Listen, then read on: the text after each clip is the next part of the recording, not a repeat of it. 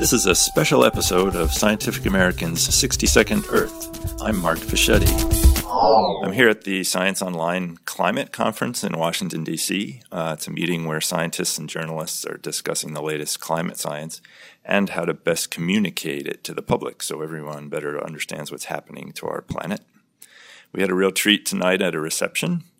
Daniel Crawford, a junior at the University of Minnesota who is studying geography and environmental science and is also an accomplished cellist, played his composition Song of Our Warming Planet.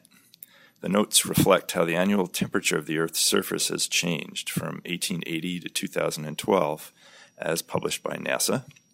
The coldest year, 1909, is the lowest note, and each half step up in tone represents a 0.03 degree rise in temperature. I asked Daniel if he could tell us a bit about the song, which has gone viral on YouTube, and then we'll hear him play it. So, Daniel, thanks for talking to us. Um, how did the composition come about?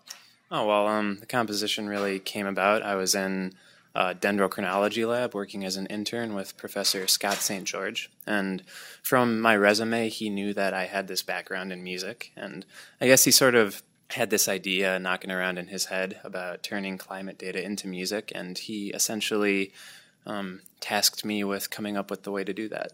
And so you, you wrote the composition. Um, did it come to you immediately? Did you have to play around with it for a while? Or? Well, it was a bit of a process. It required quite a bit of arithmetic. It was about sort of defining what musical range I was going to use and um, determining exactly, like you mentioned, how much of a change in temperature was required to move up one note. What do you hope uh, the music can accomplish?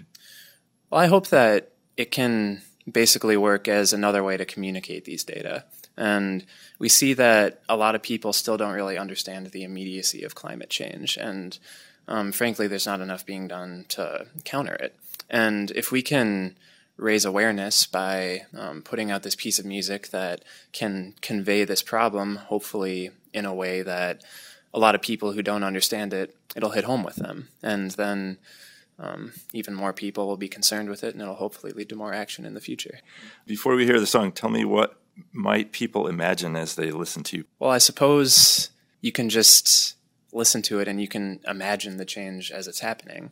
And in the piece itself, it starts off um, just sort of staying in the lower register of the instrument with these cooler temperatures. But um, as it gets closer to the 1900s, um, all of a sudden there's a change. And it's a pretty sudden change in terms of the music. And it starts rising in pitch really rapidly. And I think being able to hear that is something that hasn't really been done before, and I think that's a good way to see it. Well, thanks for, for talking to us, and, and it really is, is an interesting way to communicate. So let's hear the piece.